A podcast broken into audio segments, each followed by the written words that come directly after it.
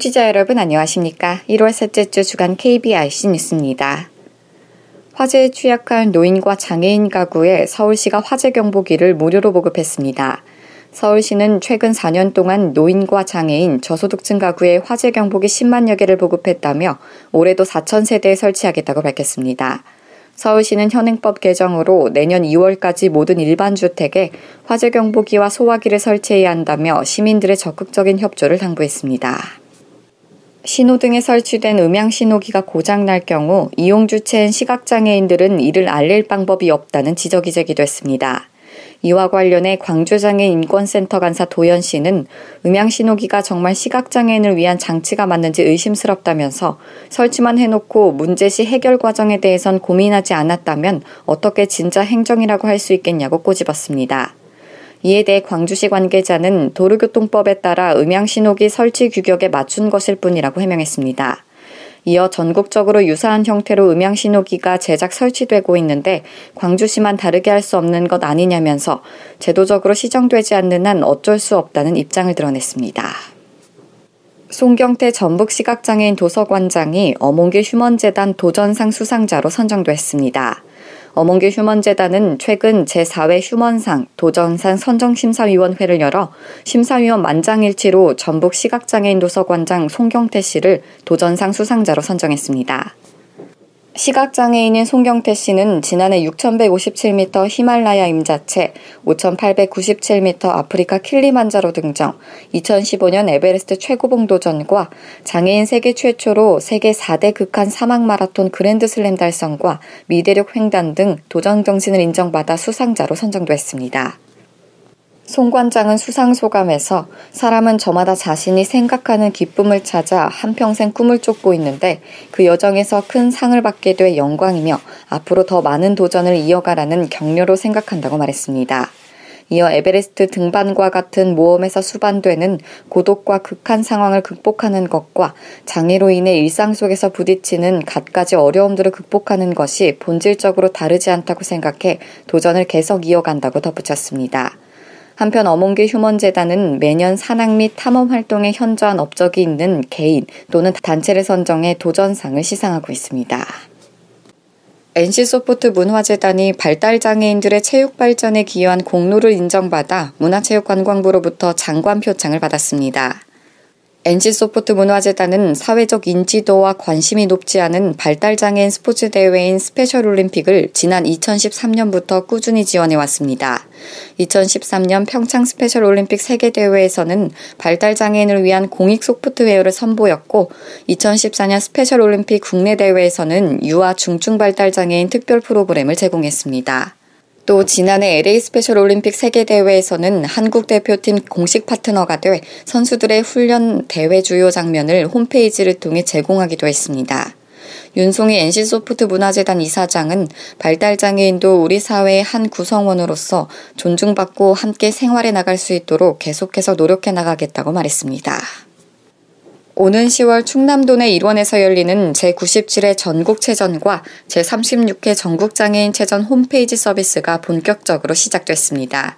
이번에 문을 연 전국체전과 전국장애인체전 홈페이지는 대회 개요와 준비 과정, 경기 정보 등을 한눈에 볼 수 있도록 구성됐습니다.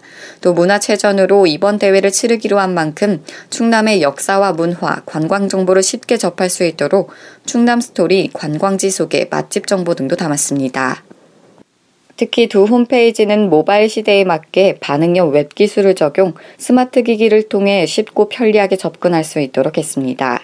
한편 제97회 전국체전과 제36회 장애인체전은 오는 10월 아산시를 비롯한 도내 15개 시군 112개 경기장에서 펼쳐지며 선수와 임원 등 4만여 명이 참가할 전망입니다. 만 한 살 아이를 건물 3층에서 던져 숨지게 한 발달장애인이 무죄를 받은 데 이어 사고를 막지 못한 혐의로 기소됐던 장애인 활동 보조인도 1심에서 무죄를 선고받았습니다. 부산지법 형사 7단독 신원기 판사는 발달장애인 19살 A군의 활동보조 업무를 맡았던 53살 B씨에게 무죄를 선고했다고 밝혔습니다.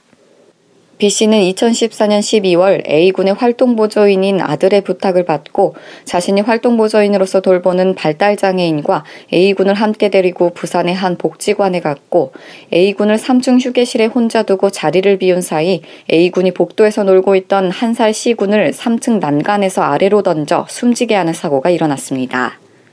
검찰은 B씨가 A군을 제대로 돌보지 않아 돌발적 행동을 미처 막지 못했다며 B씨를 업무상 과실치사 혐의로 기소했습니다.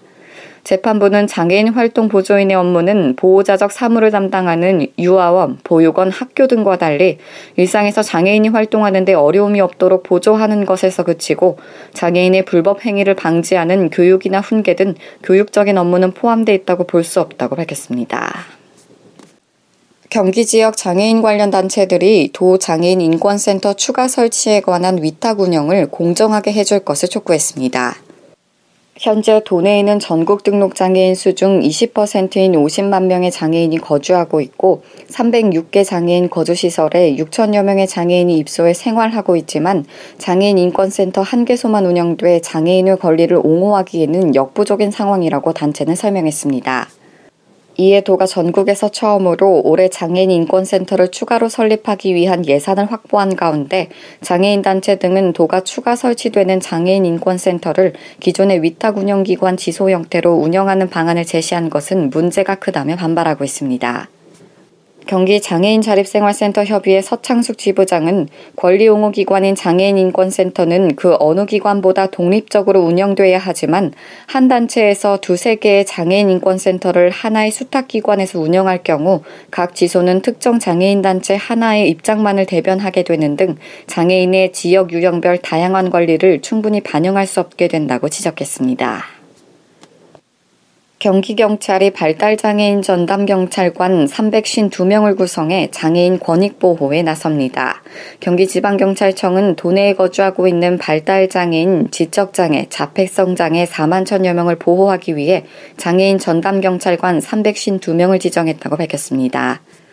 이들은 앞으로 정기적으로 발달장애인들에게 연락을 취해 형사적인 피해 사례를 청취하고 추후 발달장애인이 사건에 연루돼 경찰 조사를 받게 되면 사법적 권리를 보장하는 역할을 맡게 됩니다. 정용성 경기청장은 치안 수준을 사회적 약자들의 눈높이에 맞추면 비장애인들도 안전한 사회가 될 것이라며 경기경찰청 교육센터를 활용해 경찰관들을 대상으로 장애인 보호를 위한 교육 과정을 진행하고 장애인 이동권 확보를 위한 시설 개선 추진에 앞장서겠다고 말했습니다. 진주시 장애인 종합복지관이 인수인계 과정에서 갈등을 빚으면서 운영이 중단된 가운데 기존 수탁자가 다음 주초 폐쇄하겠다고 선언해 파장이 우려됩니다. 진주시 장애인 종합복지관은 지난해 말 신규 수탁자인 사회복지법인 늘사랑을 선정했지만 기존 수탁자 사회복지법인 해인사 자비원이 반발하면서 갈등을 빚고 있습니다. 자비원증 성공스님은 어제 기자회견을 열고 이번 주까지 진주시에 요청한 사안이 해결되지 않으면 오는 25일 복지관을 폐쇄하겠다고 선언했습니다.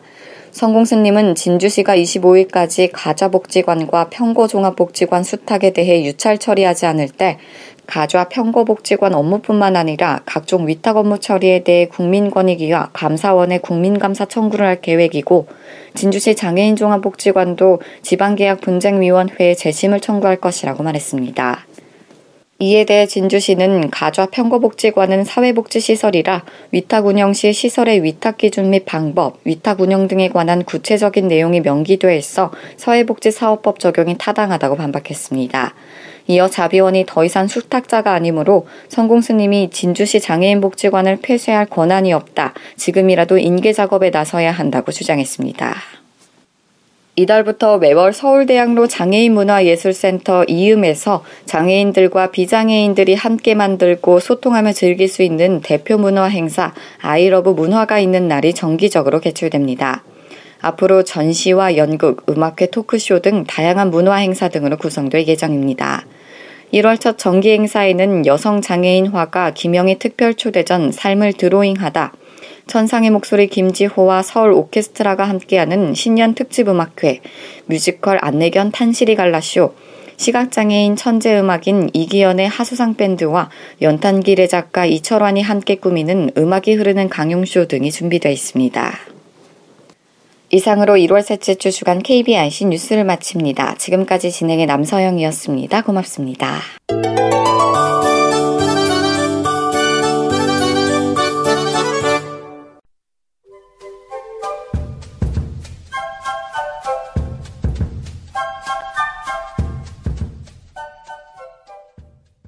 테마 칼럼 1월 사색동화 그 후로 행복하게 살았답니다. 장창환 동양 철학 박사 낭독 양정혜 책이나 글을 100번 읽으면 그 의미가 저절로 드러난다고 합니다. 두 아이를 키우면서 정말 질리도록 읽고 듣고 보는 장르가 있으니 그것은 명작 동화입니다. 글자 그대로 100번 읽고 보고 들을 수 있는 몇 안 되는 분야일 겁니다. 사색 동화란 이름은 동화를 깊이 생각한다는 의미와 동화가 가진 다양한 색채를 뜻하기도 합니다. 사색과 사색의 두 단어를 사용한 말장난이지요. 뻔해 보이는 이야기에다 약간의 사색을 더하면 우리는 색다른 감정을 경험하게 됩니다. 아마도 금방 그 의미를 눈치채신 분들도 있겠지요. 하지만 쉿 해주세요. 첫 번째 우리의 주인공은 바로 순결한 흰색, 백설공주입니다. 여느 동화도 마찬가지겠지만 그 마지막 문장은 대체로 그 후로 오랫동안 행복하게 살았답니다로 끝맺습니다. 이제 과연 백설공주는 그 후로 오랫동안 행복하게 살 수 있을지 동화 속으로 들어가 보겠습니다. 백설공주는 불행히도 어렸을 적에 일찍 어머니를 잃었습니다. 임금인 아버지는 백설공주가 외로울까 걱정하여 새 왕비를 맞아들입니다.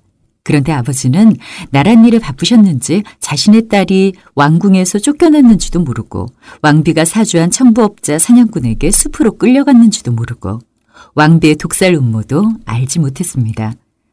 어머니를 잃었을 뿐만 아니라 사실상 아버지가 없었던 것이나 다름없습니다. 이것만 보아도 백설공주의 어린 시절이 매우 불행했음을 우리는 짐작할 수 있습니다. 하지만 백설공주는 세상에서 가장 아름다웠습니다. 사냥꾼이 백설공주를 숲에서 놓아준 이유는 그녀가 아름다웠기 때문입니다. 일곱 난장이들도 생활력이 전혀 없는 백설공주와 함께 살게 된 동기 중에는 바로 그녀의 아름다움이 있었습니다. 그녀가 독사과를 먹고 투명한 유리관 속에서 깨어났을 때 그 모습을 보고 첫눈에 반한 왕자님이 그녀에게 곧바로 청혼을 한 이유 역시 그녀의 아름다움 때문이었습니다. 백설공주는 비록 매우 아름다웠으나 지혜롭지는 못했습니다. 청부업자 사냥꾼에게 끌려갈 때에도 난장이들과 함께 살게 될 때에도 독이 묻은 빛과 독사과를 먹을 때에도 심지어 유리관에서 깨어나 청혼을 받은 뒤에도 그저 주변 상황에 끌려갔습니다. 공주가 독이 묻은 빛에 의해 쓰러진 장면이 이러한 백설공주의 특성을 잘 보여줍니다. 새왕비는 박물장수로 변장하고 백설공주에게 접근합니다. 그리고 그녀의 아름다운 머리카락을 빗어주는 척 하다가 독이 묻은 빗으로 그녀의 머리를 공격합니다. 그런데 놀라운 일은 난장이가 그 빗을 머리에서 떼어내자마자 백설공주가 회복된다는 것입니다. 생각보다 왕비는 악당이 아닌지도 모르겠습니다. 여하간 그 장면에서 난장이는 이런 대사를 칩니다. 공주님, 이것은 나쁜 왕비가 저질렀음이 분명해요. 다시는 다른 사람에게 물건을 사지 마세요. 그렇습니다. 백설공주는 평생 왕궁에서 자랐기 때문에 세상 물정이 어두웠던 것입니다. 다음 장면에서 이번에는 왕비가 독사과를 먹이려고 합니다. 이때 백설공주는 문을 걸어 잠그고 이렇게 말합니다. 난장이들이 아무 물건도 사지 말라고 했어요. 왕비는 독이 묻지 않은 쪽에 사과를 한 입 깨물어 먹은 다음 그것을 공주에게 주면서 이것은 물건을 사는 것이 아니니까 이 사과를 먹어도 된다고 합니다. 물론 공주는 순진하게 넘어가서 독사과를 먹게 됩니다. 이를 보면 백설공주가 그녀의 아름다움에 비교할 수 없을 정도로 지혜롭지 못함을 알 수 있습니다. 이야기를 종합해 봅시다. 백설공주의 캐릭터를 한마디로 말하자면 아름답지만 남자에게 의존하는 순진한 여성입니다. 백설공주가 안전을 찾고 행복해지기 위해서는 반드시 왕자님이 필요한 것입니다. 과연 이런 여성이 그 후로 오랫동안 행복할 수 있었을까요? 백설공주의 이야기에서 행복을 보장하는 조건은 그녀 자신의 아름다움에 첫눈에 반해버린 왕자님입니다. 왕자님의 마음이 변하면 백설공주의 운명은 어떻게 될지 아무도 모르는 것입니다. 한마디로 여자의 운명은 남자에게 달려있다는 강력한 메시지를 담고 있는 셈입니다. 그래서 현대의 동화 작가들은 이런 점을 비틀어서 적극적으로 행복을 쟁취하는 백설공주를 그려내기도 했습니다. 필자 역시 그러했지만 결혼을 생각하는 젊은이들은 사랑하는 사람과 결합하여 가정을 이루면 그 후로 오랫동안 행복하게 살았답니다로 인생을 끝맺을 것이라 기대합니다.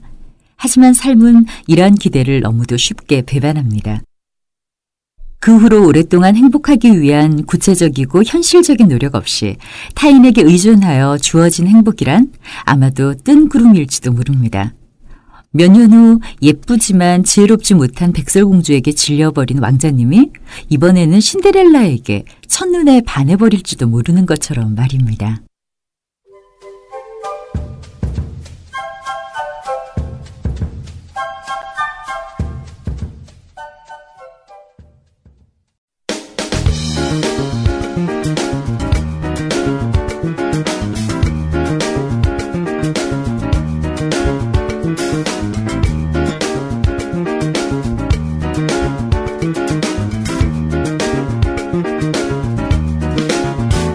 지금 여러분께서는 한 주간의 장혁의 소식을 정리하는 KBIC 한라인을 듣고 계십니다.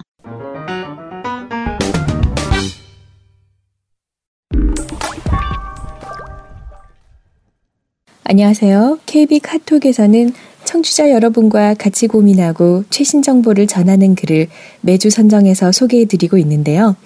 이번 주 KB 카톡에서는 한국일보에 실린 기고문을 살펴보겠습니다. 기고 장애인과 함께 살기 교육 의무화하자. 이재서 총신대학교 사회복지학과 교수, 세계미랄연합 총재, 낭독자 김보미. 저는 1급 시각장애인이자 대학에서 사회복지를 연구하고 가르치는 사람입니다. 36년 전부터 제가 창립한 미랄이라는 단체를 통해 우리나라와 세계의 장애인 복지 및 권익 신장을 위한 사업을 펼치고 있습니다. 최근 서울 동대문구에서 발달장애 학생 직업훈련센터를 세우기 위해 공사를 시작한 지 사흘 만에 중단되는 사태가 벌어졌습니다. 100여 명의 주민들이 반대했기 때문입니다. 발달장애 학생 부모들은 반대하는 주민들 앞에 무릎까지 꿇으며 호소했습니다. 그래도 반대를 멈추지 않자 한 어머니가 내 자식이 당신 자식에게 대체 무슨 해코지를 했느냐고 소리를 치며 울부짖었다고 합니다. 저 역시 비슷한 경험이 있습니다. 몇 년 전 경기도 어떤 지역에서 제가 관여하는 사회복지법인이 장애인 주간보호센터를 개설하고자 했습니다. 부동산 중개업소에 공간을 임대하려고 물어보니 한결같이 고개를 절레절레 흔들었습니다. 장애인의 장자만 나와도 건물주들이 반대한다는 것이었습니다. 결국 밀리고 밀려 민가가 뜸한 민간인 통제선 안에 있는 빈집을 1억 5천만 원에 매입을 했습니다. 7천만 원을 더 들여 리모델링까지 마치고 개원하려고 하는데 그때까지 가만히 지켜보던 인근 주민들이 일제히 반대 시위를 벌였습니다. 결국 센터는 문도 열어보지 못하고 리모델링비만 날리고 1억 5천만 원에 다시 팔아야 했습니다. 장애인 주간 보호센터는 불과 10명 이내의 장애인을 주간에 보호해주는 작은 시설입니다. 저는 사회복지 공부를 하기 위해 1984년부터 10여 년 동안 미국에서 생활했습니다. 어느 날 큰딸이 제게 보는 점자책을 학교에 갖고 가고 싶다고 했습니다. 시각장애인을 이해하기 위한 수업을 하기로 했는데 큰딸이 우리 아빠가 바로 시각장애인이라며 우리 집에 점자책이 있다고 말했다는 것입니다. 아빠가 시각장애인이란 사실을 스스럼 없이 말한 딸도 놀랍지만 더 놀라운 것은 친구들의 반응이었습니다. 친구들은 딸의 얘기가 끝나자 일제히 박수를 치며 환호했다고 합니다. 저는 학사부터 박사까지 미국의 세 군데 대학을 다녔습니다. 어느 대학에서도 저에 대한 동료들의 환대는 과분할 정도였습니다. 10살을 더 먹은 늦깎이 시각장애인 대학생에게 그들은 먼저 다가와 제가 부탁하기도 전에 제게 필요한 일을 도와주었습니다. 동료들에게 그 이유를 물었습니다.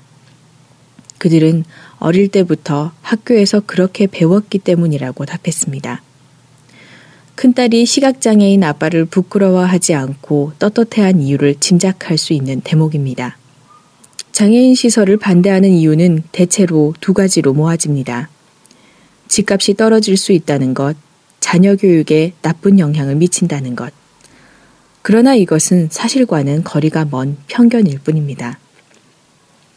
지난해 11월 한 방송 취재팀이 10년 내에 전국에 들어선 특수학교 주변 아파트 가운데 시세 분석이 가능한 8곳의 집값을 조사해 보니 6곳이 올랐고 한 곳은 변화가 없었으며 한 곳만 떨어졌습니다. 장애인 시설에 근접한 아이들이 다른 지역 아이들보다 더 학습 성취도가 높고 탈선율도 떨어진다는 연구 결과도 있습니다. 장애인 통합 교육을 실시하면 장애인 친구를 돕는 과정을 통해 비장애인 학생의 학습 성취도와 사회성이 함께 높아집니다. 과거엔 동네마다 장애인이 있었고 그를 마을 공동체가 자연스럽게 품어 안았습니다. 이제 그런 공동체가 사라진 마당에 장애인 시설은 불가피한 선택입니다. 장애인 시설 기피의 가장 근본적 해결책은 장애인에 대한 편견을 불식시키는 교육에서 찾을 수 있습니다. 먼저 학교와 공공기관으로부터 장애인에 대한 편견 해소 교육을 의무적으로 실시할 것을 제안합니다. 또한 모든 직장, 단체, 조직에서 최소한 1년에 한 번 이상 장애인과 함께 살기 교육을 의무적으로 실시하도록 입법화하는 것입니다. 양성평등 교육, 성희롱 예방 교육처럼 말입니다. 국민 소득의 증가만으로는 결코 선진국이 될 수 없습니다. 사회의식이 뒷받침돼야 합니다. 장애인에 대한 사회적 인식 수준이야말로 선진국 여부를 가늠하는 중요한 잣대입니다. 고맙습니다.